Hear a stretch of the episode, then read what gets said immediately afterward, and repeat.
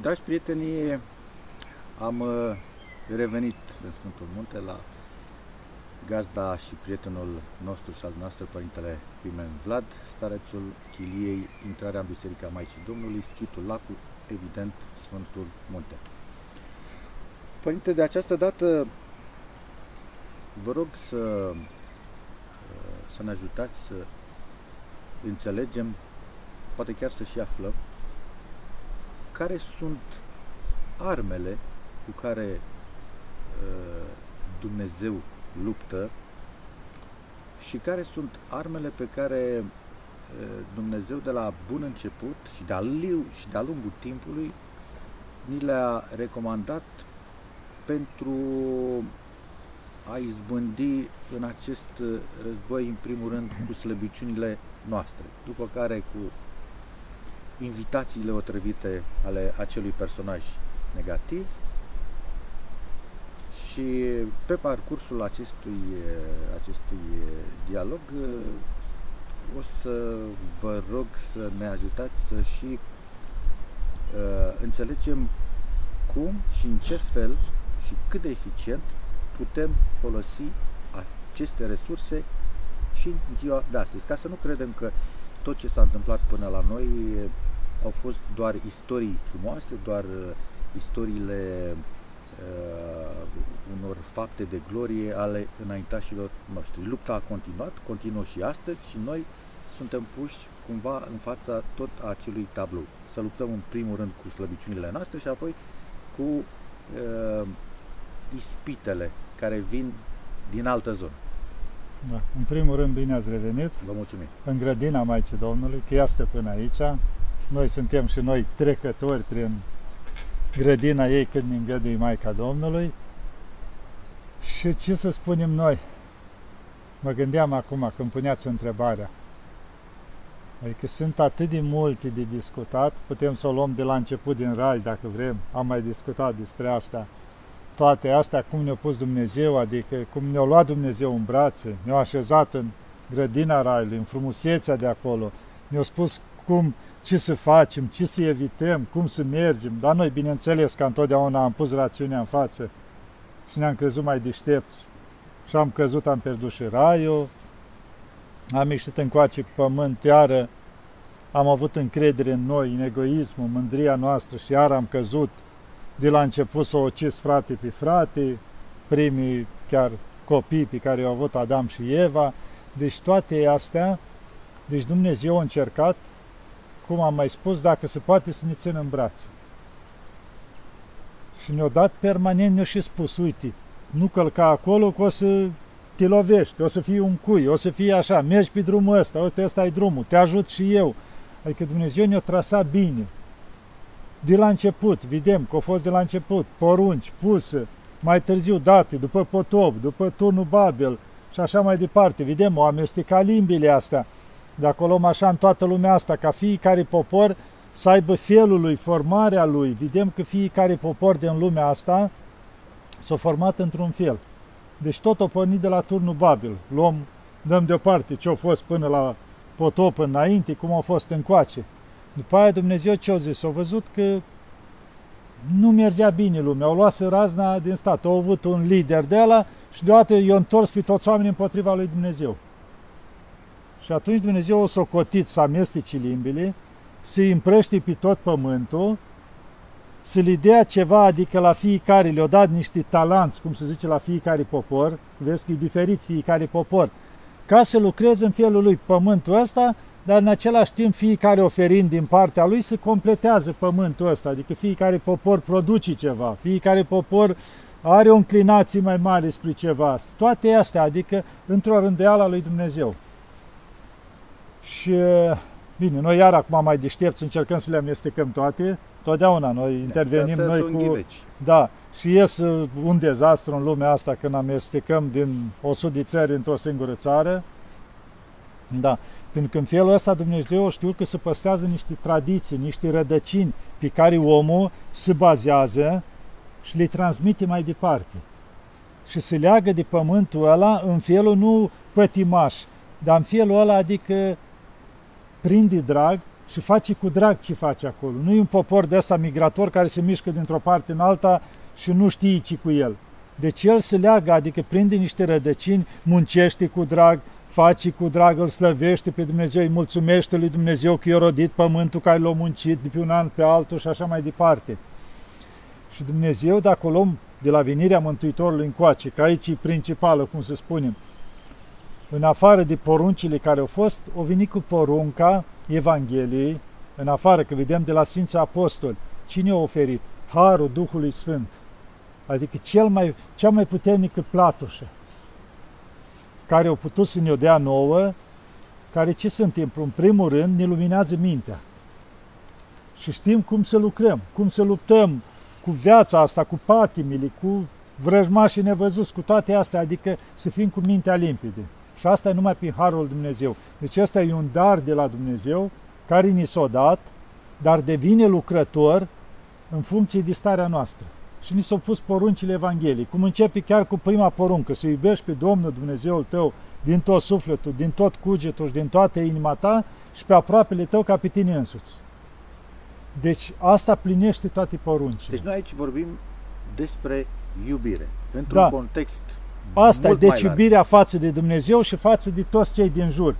Deci asta ar fi arma cea mai puternică dată omului prin care să lupte cu tot ce este. Pentru că diavolul ce este? Nu acceptă smerenia, nu acceptă dragostea, nu acceptă dragostea față de Dumnezeu și față de cei din jur. Și ne ridică împotriva la așa ceva. Și nu vezi că toată lumea acum suferă de singurătate din cauza că nu mai iubește. Toți așteaptă să fie iubiți. Adică tocmai asta înseamnă că încălcăm porunca care ni s-o dat, să iubești pe Domnul Dumnezeu tău, cum am spus, din tot ce ai, din toată puterea și pe aproapele tău ca pe tine însuți. Deci e porunca de a iubi. Nu a spus ceri iubire, iubește. oferă. Da, exact ceea ce spune, și că iubește și fă ce vrei, că dragostea nu te lasă să faci rău. Ei, deci de aici pornește, cum se zice, cine o dat Dumnezeu, armile astea, dar El e cu noi împreună și la botez ne-a dat un înger păzitor, care e nelipsit de lângă noi și ne poartă în brațe, cum se zice.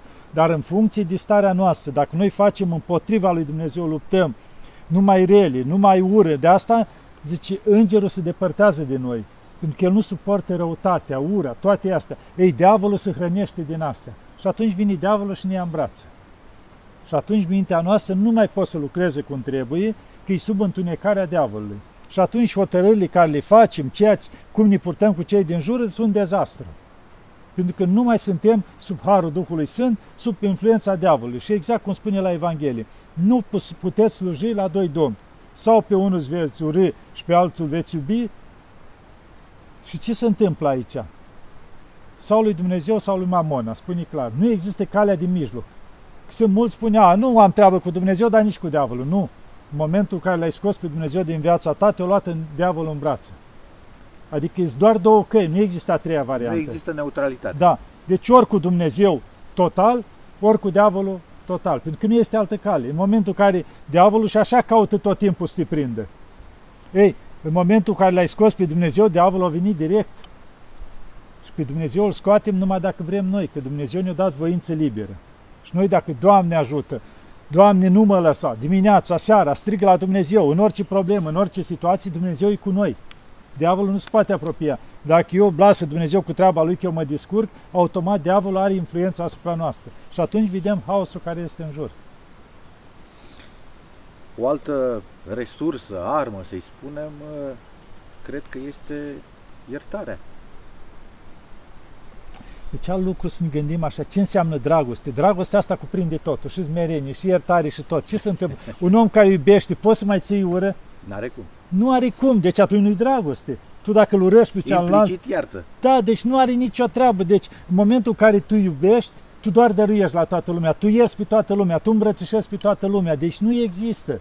Deci iertarea, cum se zice asta, se oferă imediat de la sine, nici nu trebuie să-ți ceară cealaltă iertare. Tu te duci și îl îmbrățișezi. Adică automat, cum se spune asta, nu mai ții minte rău, că ți-o făcut, că te-a înjurat, n-are nimic, săracul, era amărât, imediat îi găsești ceva cu o circunstanță de asta atenuată, cum se zice, Măi, lasă măi, cine ai fost tu amărât? Te-am înțeles, nicio problemă. Nu, că las, că acum nu știu ce am mai întâlnit pe cineva, spunea. Măi, dar de ce? Nu, că mă, acum 25 de ani începea să-mi spui că acum 25 de ani eu zis nu știu ce. Bă, frate, 25 de ani și tu n-ai uitat? Ce memorie! Da, încă ce memorie bună la că în urmă cu 25 de ani eu zis nu știu ce și nu pot să-l uite. Bun, măi, frate, adică unde am ajuns? Dar tu până acum, timp de 25 de ani, te-ai spovedit, te-ai împărtășit. Nu înțeleg, adică tu ai ținut în mintea ta ura aia 25 de ani și tu ți-o părut că ești în pace cu Dumnezeu? Ei, aici greșim noi. Când urâm, nu iertăm și asta înseamnă că nu avem dragoste. Dragostea, cum spune acolo, dragostea nu ține minte rău, dragostea nu caută alesare, dragostea le iartă pe toate, dragostea, adică e totul, cum să zici, mai presus de toate. Bine, aici în acest context o să fac o mică paranteză și o să vă rog să comentați două sintagme așa care tot circulă prin tradiția noastră populară. Prima spune cam așa, te iert, dar, dar nu, nu uit. uit. Da. Haideți să vedem ce ascunde această idee. Deci ce se întâmplă? Asta îi bună în a nu repeta anumite greșeli. Cum zice, cum mai spun eu, că zice un popor, cum spunea Iorga, care își uită istoria, riscă să o repete. Greșelile istoriei, așa și omul, a făcut anumite greșeli în viață. Deci se căiește pentru ele, dar trebuie să fie atent să-și amintească momentele alea când riscă să le repete. Sau în contact cu cineva, o făcut rău la cineva. Sau invers, adică să fie atent ca să evite lucrul ceala, dar nu în sensul că te ieri, dar nu te ui. Când te prind la colț, te-am altoit. Mă răzbun. Că la noi cam așa merge pe ideea asta. Te ieri, dar se întoarce roata. Aștept, cam aștept. așa, da, aștept momentul. Deci nu. Deci noi mergem pe alta, tot din popor. Vă spun că are cea mai, și asta rămâne valabilă și mi-i dragă tot timpul. Ce ți nu-ți place, altuia nu-i faci. Asta e cea mai autentică din totdeauna s-o păstrat la noi, dacă întreb bătrâni, de la bătrâni și așa mai departe, a fost vorba din popor. Ce ție nu-ți place, alta nu-i face. Nu-ți place să poarte ură cu tine? Nu te purta urât. Nu-ți place să te înjuri? Nu înjura. Nu-ți place să te furi? Nu fura. Nu-ți place să uite la nevasta ta? Nu te uita la lui. Nu-ți place să-ți, știu eu, altceva să-ți facă rău? Nu face rău. Nu-ți place să te urască? Nu ure. Adică, exact asta e să ne uităm să ne punem în locul celuilalt. Când erau cazuri câte unul ieșeau doi la bere și se uitau pe copchile de 16 ani, a, uite aia, nu știu ce. Și era câte unul mai cu mintea pe umăr și zice, bă, dar de vista lui fică ta, dacă mai vedea pe mine făcând așa cu fică, vai de mine, a, deci vai de mine dacă păi m-aș uita, dar tu asta, tu tocmai asta, așa ai fata cuiva, te uiți după ea, cu gânduri ele, îi dorești rău. Deci un pic, Trebuie să ne punem în locul celuilalt. Când vrem să facem ceva care știm că nu-i trebuie, repede să ne schimbăm locurile. Dacă la o persoană, ca spui, da, băi, bun, ar putea fi copilul meu, ia să fac altcineva, mi-ar conveni. Exact, am întâlnit cazuri aici, au venit și părinte, știi, na, că le spuneam eu, că, băi, atenție de asta, nu să-ți faci de cap, dacă nu, părinte, na, neputința trupului, dacă am nevoie, pe căsătorește, dați căsătorit. Păi, N-ai nevasta? Dar nu mi-ajunge. Zice, eu când la serviciu unii mă duc, mai am vreo două, trei. Că neputința trupului, dar n-am înțeles neputința trupului. Păi ai nevasta acasă. A, nu, că n-am, mai văd una mai frumoasă sau nu știu, adică cum, era omul nemulțumit, că ci... Și am spus, măi, bun, de acord cu tine, de aia să întoarcem uh, roata. Zic, dacă nevasta într-o zi spune, băi, m-am dus cu vecinul. A doua zi spune, m-am dus cu poștașul. A, păi nu-mi convine. Serios? Cum să nu-ți convii? Neputința trupului și la ea.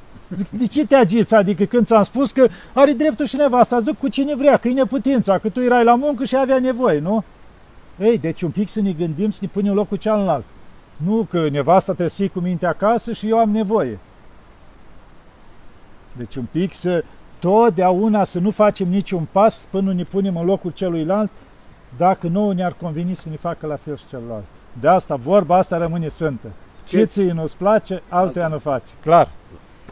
Cea de-a doua uh, sintagmă, pe care vă rog iar să o comentați, se referă la acest îndemn uh, pe care îl regăsim în Sfânta Scriptură, dacă cineva te lovește, întoarce și celălalt obraz. În cultura noastră populară este considerat uh, un act de lașitate și foarte ușor a fost uh, reinventată această, această idee cam în felul următor. Dacă cineva îmi dă o palmă, eu îi dau un pumn și așa mai departe. Sau îi dau două. Sau îi dau două.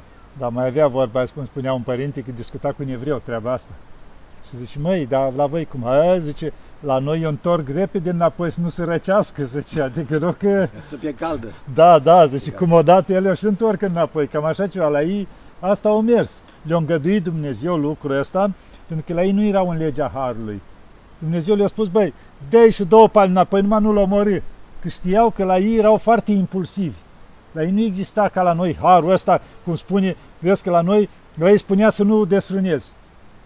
Nu spunea nu te uita după altele, dar nu desrâna. La noi intră în amănunte, nici nu gândi rău. Vezi o femeie să te gândești cu gândul, adică legea Harului ne-a dat mult mai multă putere și putem face lucrurile astea cu Harul lui Dumnezeu. Și de asta nu ne-a lăsat, adică să depășim anumite trepte, pentru că la ei era lucrul ăsta. Și cum era întrebarea care ai atins și am deviat. Să comentăm întâi, de fapt, care este mesajul care ni s-a transmis. Primește o palmă, întoarce celălalt da. obraz și ulterior să ce închem întâmplă? cu această Da. uh, supralicitare. Da. Deci ce se întâmplă aici? Mântuitorul ne-a trasat bine drumul nostru. Cum a reacționat el? Adică avem toată viața lui, o făcut numai bine. O vindecat pe unul, pe altul și permanent era căutat să fie ucis. Era Dumnezeu. În afară că era om, era și Dumnezeu. Putea praful să aleagă de toate. Avea puterea. Deci nu că nu avea, domnule Cuti, ce să faci săracul când avea putere. Nu, nu spunea, dar nu poți să chem câteva legiuni de îngeri și să alege praful de tot. Nu. Ne-a arătat drumul răbdării și al dragostei. Cei care îl ocăreau, el le făcea bine. Și nu vedem, adică, tot drumul crucii, la urmă, răstignit pentru ce? Pentru noi. Să ne ierte nouă păcatele. Și la urmă, când au întins mâinile, a spus-o de multe ori, a fost ca o îmbrățișare, ne-a îmbrățișat pe toți și atunci, Doamne, iartă că nu știu ce fac. Deci ne-a arătat calea cea mai bună a iertării. Pentru cei care ajung și te omoară, cum se zice, nu numai că ți-o dat o palmă. Nu, calea iertării. Deci asta ce, ce se întâmpla la mucenici? Să ne gândim mucenici, Sfântul Dimitrie, de aici din Tesalonic, era voievodul Tesalonicului, da? Deci omul ăsta avea o armată. Deci el putea să lupte și cu împăratul dacă voia. Dar pentru Hristos o renunța la toate și s-a spus sunt creștin. Întâi și-a împărțit toate averile la săraci să n-ajungă pe mâinile alt și s-a dus în creștin. Și s-a lăsat să-L chinuiască cum vrea pentru Hristos. Deci nu s-a împotrivit. Deci puteau, deci anumiți mucenici, Sfântul Gheorghe făcea parte din garda împăratului. Adică era un puternic, putea să împotrivească, să facă orice să dărâme pe acolo. Adică avea o limită, zicea, domnule, vând, cum se zice acum, pielea scump, știi? Adică, nu. Deci oamenii ăștia, pentru Hristos, au renunțat la toată puterea omenească și au spus pentru Hristos, sunt creștin, mă lași creștin, bine, îți slujesc în continuare ca om, dă cezarului ceea cezarului, dar restul sunt al lui Dumnezeu.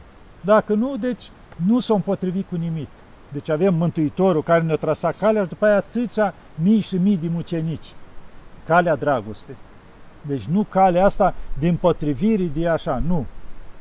Deci mergi după Dumnezeu. Ca popor e altceva, avem modelele astea. Împăratul Constantin cel Mare, după aceea, cum am avut la noi, când era invazii din asta, vineau turci, vineau atâtea popoare care se știa, deci atunci nu te apărai pe tine ca om. Deci atunci te uita în urma ta ce se întâmpla. În momentul dacă eu nu ies în față să lupt, îți vedeai violate toate femeile, copiii luați făcuți enicieri, duși și făcuți păgâni și totul distrus. Deci însemna pierderea unui popor întreg și a poate mii, mii de copii care deveneau musulmani. Deci se termina totul. Ei, și atunci era pentru apărarea poporului, adică tu muriai ca să le fie bine la ceilalți. Era ca o jertfă lucrul ăsta, erau socotiți ca mucenici apărându-și locul ceala. Da, și aici s-ar cuveni o, o lămurire pentru că, mă rog, această confuzie ea apare doar din cauza faptului că nu ne informăm suficient și vedem lucrurile scoase dintr-un context. a întoarce celălalt obraz nu este sinonim cu a sta neputincios când cineva îți sparge casa, dau un exemplu, îți fură lucrurile de față de, cu tine sau, mă rog, atentează și la integritatea soției sau când cineva, un popor agresor, nu e cazul nostru, cel puțin da. deocamdată, da. Uh, încearcă să intre peste deci noi. aici ce se întâmplă? În momentul ești tu față în față cu cineva și ți-a dat o palmă, te-a înjurat, ești dator să rabzi. Dar în momentul, cum ai spus, ți-a intrat în casă, când în pericol familia ta, atunci tu te pui în față, trebuie să treacă peste tine ca să ajungă la familie. Nu există lucrul ăsta, deci aici e o datorie de a-ți proteja familia, deci nu lucrul ăsta. Sau alt popor o intra peste țara ta. Deci datoria ta să-ți apiri țara, adică cu dință să-și protejezi țara, pentru că asta înseamnă tot poporul ăla de nevinovați, de copii, de femei, așa. Dar nu trebuie să te duci tu în altă parte să faci dreptate. Niciodată lucrul ăsta. Ca popor îți apiri care poporul ți-l-a dat Dumnezeu, țara ta ți-o apiri. Dar fără să te duci tu să te bagi în treburile altora. Asta e clar. Faci lucrul ăsta, deja ești împotriva lui Dumnezeu, te-ai băgat în treburile altora și dacă mori acolo, ți-ai pierdut și sufletul. Închidem paranteza. Ne reîntoarcem la resurse și, da. Și arme și muniție și vorbim, vă rog acum să vorbim despre răbdare. Cât de important este răbdarea în această lucrare foarte îndelungată și în acest context cumva uh, de front cu toate aceste probleme pe care le regăsim. Vă spun ca o glumă, acum era o vorbă care a apărut așa, știi, care din totdeauna au fost în popor. Cu răbdarea treci marea, dar a apărut și completarea. Spunea cineva, cu răbdarea treci marea, dar zice, tot e mai sigur cu vaporul. Cu vaporul, știi? da. da. Și mai confortabil. Da, da. Deci ce se întâmplă? Răbdarea asta. Deci răbdarea, știți câte valoare are? De ce? Rabdă. Știți ce se întâmplă răbdarea? Este, să dăm un exemplu într-o familie, da? Unul e foarte bun de gură. Celălalt ce trebuie să facă acolo? Dacă începe și el la fel. E să scântei, da? Dacă celălalt e de ajuns să nu facă nimic, doar să-și pui fermoar la gură. Să nu zică nimic. Sau să ia apă în gură, cum spuneați Da, odată. de câte ori am spus eu, asta e deja E în clasic, istoric, e, e clasic, clasic, am da. spus-o totdeauna apă în gură, că dacă ai ținut un sfert de oră să fac cu pace în casă. Da. Ce se întâmplă? În momentul în care tu ai tăcut, că ai luat apă în gură, că ai strâns din dinți, cât ai pus coși la gură, ce ai făcut, deci taci. Celălalt o să vorbească un sfert de oră, o jumătate de oră, o oră, o să toace cu tare, se epuizează. Pentru că nu e alimentat. Termină tot ce are de zis. Ce își mai amintește, să mai iau carte, să mai citească, să-ți mai zică ceva, că nu știi ce să-ți mai zică. Și s-a liniștit. Și nu numai atâta. Deci eu o să zic că tăcii vine la gură, pentru că diavolul lucrează și altfel. În momentul când se aprinde unul și devine nervos și trântește, țipă, spune de toate. Și dacă cealaltă taci, pe ăsta îl întărât un pic la început și mai tare. Și zice tot ce își amintește la gură. Cealaltă taci. Bun. Și satul ăsta de zis, ăla taci în continuare. Și dacă se poate cel mai bine pentru ăsta care taci, să se roage în momentele alea. Că rugăciunea aia împrăști toată lucrarea diavolului.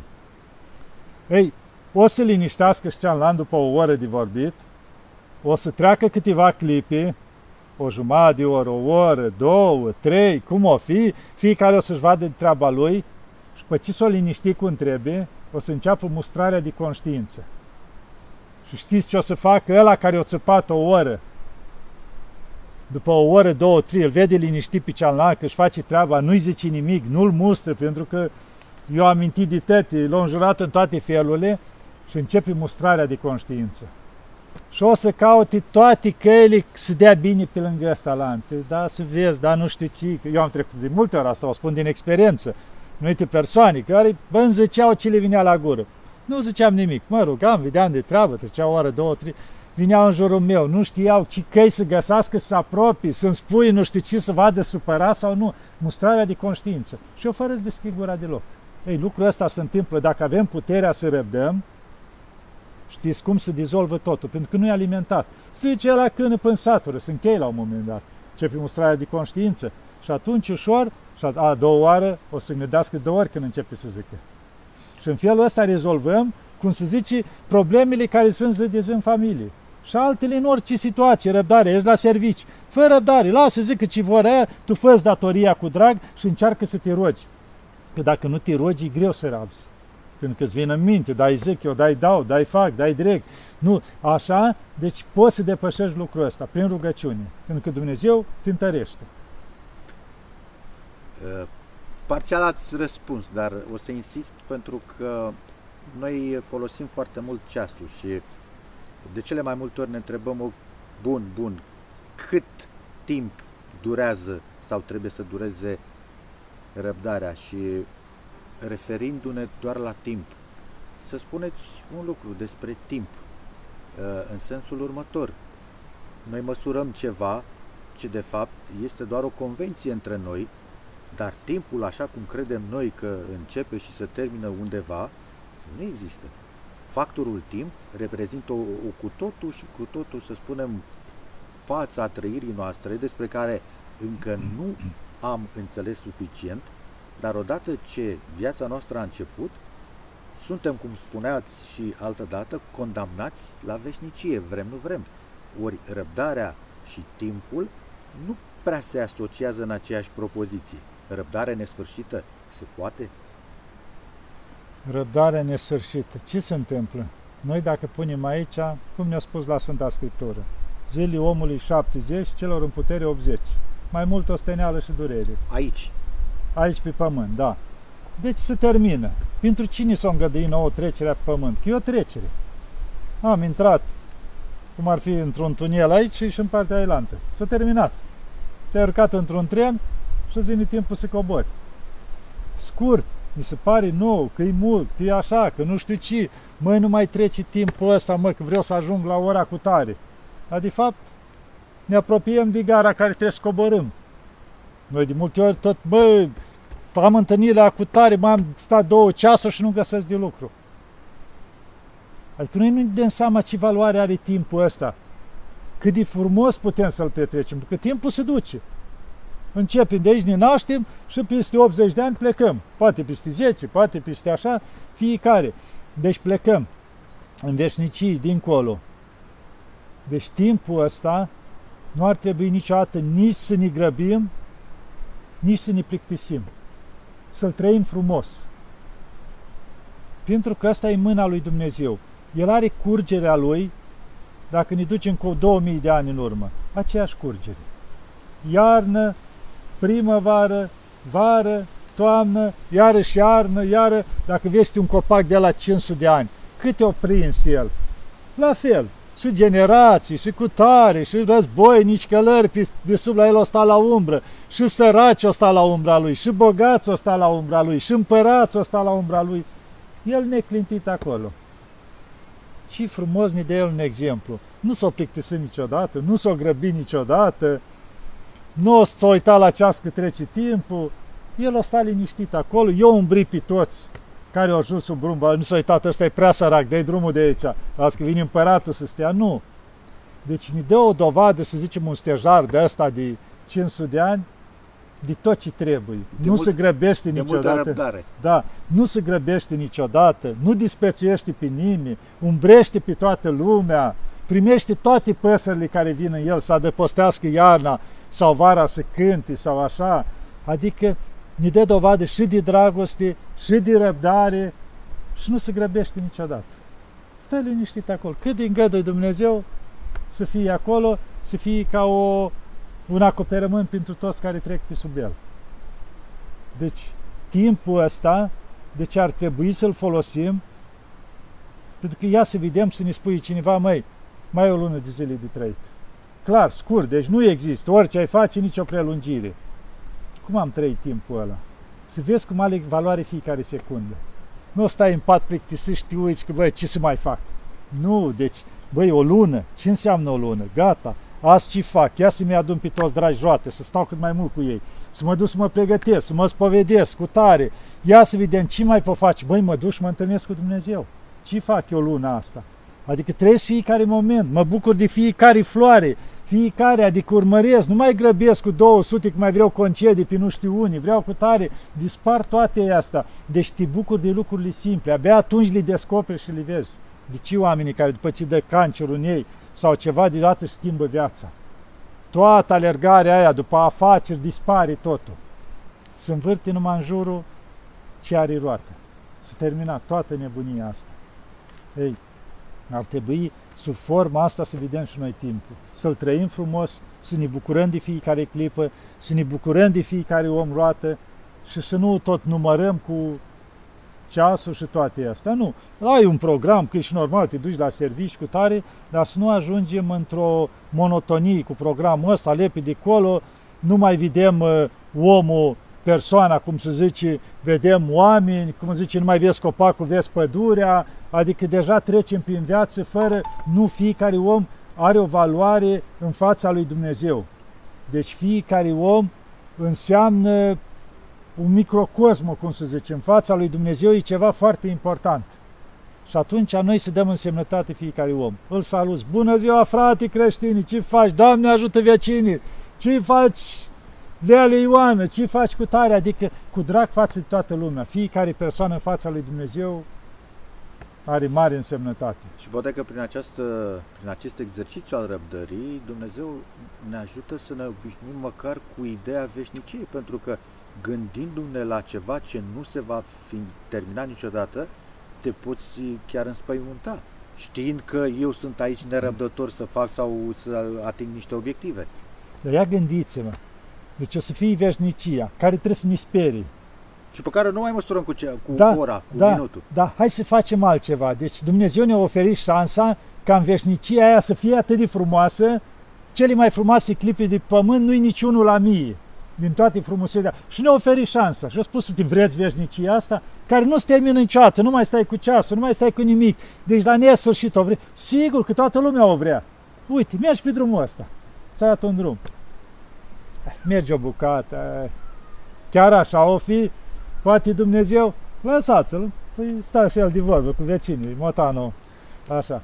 Deci, Dumnezeu ne oferă calea asta, ne-a oferit și drumul. Dar drumul ăla mai are și grob, că doar nu-i perfect, mai e o crescușă câte o bălărie, câte un spin pe el, ne mai înțepăm, ne mai lovim, ne mai, mai cade un copac în drum, deci are drumul greutății, de mai urca la deal, deci mai cază în genunchi, te mai zgări, te ridici în picioare, dar ăsta e drumul și spune nu-i mult. Știi ce înseamnă veșnicia? Din veșnicia asta, cum zice, o, o miime. Atâta ai de trecut prin asta și după aia guși veșnicia. Ca și cum a spune, băi, uite, doar o, fă studiile astea, uite, să zicem un an de zile, și după aia toată viața ta o să te bucuri de rezultatul astea, o să ai ceea ce-ți dorești tu, adică munca care ți-ai dorit tu cu drag, luat așa pământești, uite, doar pentru un an de zile care te ostenești un pic. Cam asta punem aici pe pământ, luat cu veșnicia, care în viața asta de 70 de ani ne pregătim pentru veșnicia aia. Și ni se oferă ocazia asta noi. Eh, chiar așa o fi. Aleg calea ailantă și după aia tot eu sunt nemulțumit că de ce nu m-a băgat Dumnezeu acolo unde era frumusețea aceea. Dar ne-a spus clar Dumnezeu, urmezi calea asta, ajungi acolo, urmezi calea asta, ajungi dincolo, veșnic. Asta nu pricepem noi. Ce înseamnă veșnic? Că nu se termină niciodată. Cum am mai spus, zice, dacă ai ajunge în iad și vine un înger și spune, mai omul, uite, tu ești pentru veșnicie aici. Dați de Dumnezeu o șansă să vină în fiecare an sau în fiecare lună, să zicem, să iau un bob de nisip de la pe pământul ăsta, cât nisip este. Și când o să termini tot nisipul ăsta, te scot de aici. Știi că univa peste nu știu câte milioane de ani o să te scoate de acolo, există. Dar nu există nici asta. Și atunci ce am făcut? Ne-am pierdut răbdarea degeaba. Că asta am spus de multe ori. Doi oameni stau într-o stație de autobuz iarna, când e frig, cu tare, și așteaptă autobuzul și să, a zis cineva, vezi că întârzi două ore. Minus 20 de grade, frig, ger și fiecare stă afară acolo. Unul ce zice, păi am două ore, bun. Ia să de ce rugăciuni știu eu pe de rost. Ia să încep să patrulez 100 de metri încolo încoace și zic rugăciuni. Abia îmi completez eu, că uite, ne mai dat duhovnicul să mă rog ceva, n-am apucat, mă rog pentru familia mea, îi spun lui Dumnezeu dureri, necazurile mele, Maicii Domnului și omul începe și vede că aproape nu-i ajunge alea două ore să exprime lui Dumnezeu ce avea de spus. Cealalt ce face? Stă și băi, nu mai trece timpul, îngheț, începe să-L înjuri pe Dumnezeu și așa mai departe. Și atunci ce facem? Iar cealalt și el stă două ori în frig, stă și cum se zice, îngheață de frig, dar privește prin alot. Ce face? Mă, mama lor, uite ăștia au întârziat cu autobuzul, înjură pe Dumnezeu, înjură pe toată lumea, că de ce au întârziat, că trebuie să stai două ore să îngheță și stă două ore și să agită și înjură pe toată lumea și îngheață și de frig și în stare să bate cu toată lumea și dar stă două ore și el. Deci n-are ce face și el face răbdare, da? Răbdare fac și unul și cealaltă. Nu spui că, doamne, ăla face răbdare, ăsta nu face. Nu, și ăsta face, pentru că trebuie să stai acolo. Dar unul câștigă, iar altul pierde. Deci timpul ăla de două ori, unul l-a câștigat. Și l-a câștigat? L-a câștigat pentru veșnicie. Adică el, eu mulțumit lui Dumnezeu, eu cerul lui Dumnezeu ce avea nevoie, adică și-a umplut timpul alea două ore când nu-și dă seama când a trecut. Nici nu a apucat să îngheță pentru că au avut atâtea probleme de stat de vorbă cu Dumnezeu, că i s-a oferit timpul ăsta. Cealaltă alea două ori, l-a, adică l-a ponegrit, l-a înjurat pe Dumnezeu, adică s-a întors împotriva lui Dumnezeu că de ce a întârziat autobuzul două ori. Când putea și el frumos să găsească o cale, să bucuri de timpul ceas, să-l folosească. S-au spus, băi, întârzi două ori. Bun, mă duc la un magazin ceva, fac ceva, ajut ceva, deci îmi găsesc ceva ca cel puțin, dacă nu-l câștig, să nu-l pierd, cum se zice. Da, corect. Da, deci, dar, vedem, omul, deci în funcție de starea lui, de slăbiciunea lui, face lucrurile astea. Noi dacă am fi ancorați în Dumnezeu, imediat orice timp ni s-ar oferi din ăsta, l-am folosit bine. Păi băi, uite, tu timp, timp prielnic pentru mântuire. Da, tu ești acasă și tot așa aștepți să te anunță cineva că vine peste două ore și ți-ai terminat treburile și zici, băi, ce să fac? Păi stai că vecinul, uite, să chinui săracul singur să-și repare poarta, să mă duc să-l ajut. De ce să nu câștig eu timpul ăsta, să fac un bine, să mai pregătesc ceva pentru veșnicie? De unde știu eu că picăturile astea care le pun eu așa în timp, nu mi se adună mie împreună cu mila lui Dumnezeu să câștig raiul. Ale adunate în fiecare zi câte un pic. Sau pot să le pierd asta, zic, ce mai contează asta? Azi în jur, mâine nu știu ce fac la cealaltă, poi mâine cealaltă, poi mâine îl nedreptățesc cealaltă și ajung să pierd totul, să pierd veșnicia, prin lucrurile astea care mi se par mie neînsemnat. Și s-a terminat. La finalul dialogului de astăzi, vă rog, părinte, să vorbim și despre inamici, ca să înțelegem clar cu cine ne luptăm, să nu mai existe dubii. Pe de o parte, avem acest personaj negativ, acest înger căzut care singur și-a ales parcursul. Cumva, tot în folclorul popular, s-a creat o idee total eronată și anume că Dumnezeu luptă cu diavolul.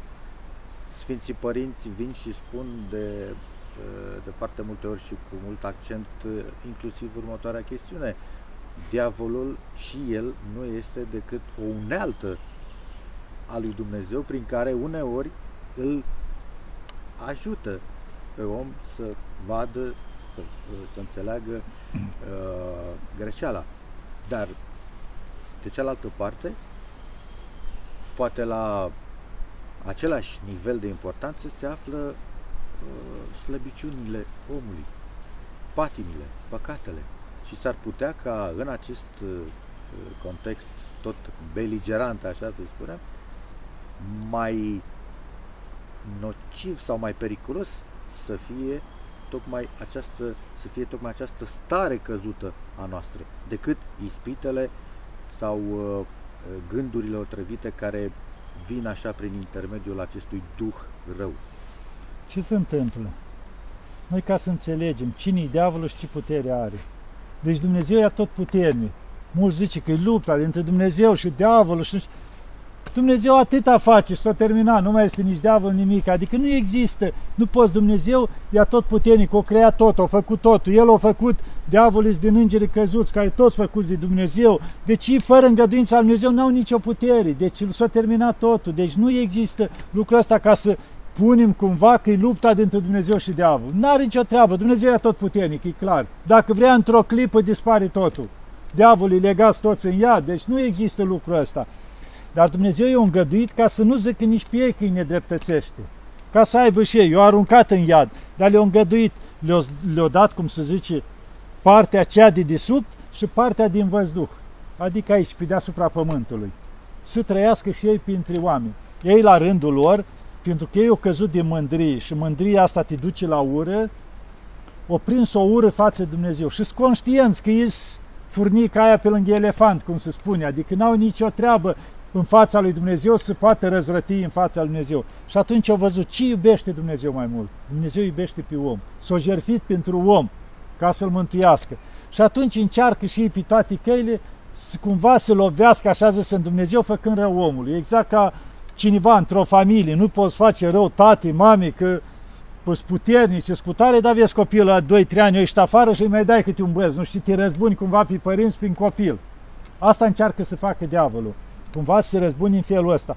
Dar nu i-a îngăduit Dumnezeu nici să aibă putere asupra noastră.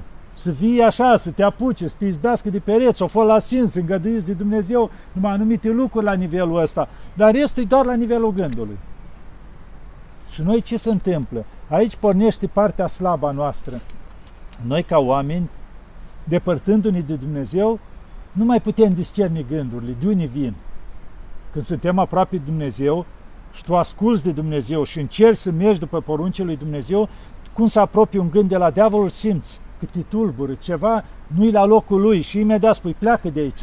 Adică imediat simți lucrul ăsta și te apuci de rugăciune. La momentul în care ești băgat în toate nebuniile lumii, în patime, în asta, tu nu mai simți. Și vine diavolul și îți bagă ceva în cap.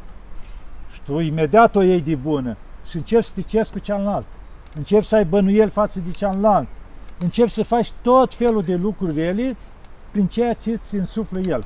El doar, nu are altă putere, doar să-ți însufle. Și de asta oamenii acum, mai ales oamenii societății mari care ajung slavă, prostii multe de asta, li se pare că grozav, îl dau pe Dumnezeu deoparte. Și atunci diavolul are foarte multă putere asupra lor. Și îi însuflă tot felul de gânduri. Și atunci ei conduc lumea după influența diavolului. Ca asta le aduce și lor li se pare că ei să ia grozav, cu tibă ce gând mi-a venit, gata, ia să pun în practică. Dar ninorocesc o grămadă de oameni, dar să îi sub influența diavolului. Deci diavolul atâta poate să facă să umble continuu pe lumea asta, să alerge, să chinui la fiecare om să vadă cum l-o pins neatent, fac câte o palmă, cum se zice. Adică cumva la nivelul gândurilor. Și în felul ăsta ne atrage spre patim, mai au ocazia să-i bagi în cap la unul care știe că poți să ne tragă în rău, să vii, să ne propui ceva. Deci la nivel de gândul, tu poți să mergi pe drum și el să-i bagi în cap la altul, un prieten, să iasă și el la intersecții. Zic că la ăla, bă, să plictisește acasă, ia să te întâlnează, hai bă, la o bere de la berea aia la 10, hai să mergem la o amantă, nu știu unii, deci poți să te ducă pe la nivelul gândurilor, pentru că nu ai mintea ta la rugăciune. Și atunci diavolul poate să facă în felul ăsta. Dar nu că ar fi nu știu ce, că au făcut ăștia filme, că diavolul, că lupta între îngeri și diavolul și tare. N-are nicio treabă. Dumnezeu, dacă vrea, o trimis un arhanghel și curăță tot, cum se zice. Nu trebuie. Deci Dumnezeu e tot puternic, asta trebuie să înțelegem.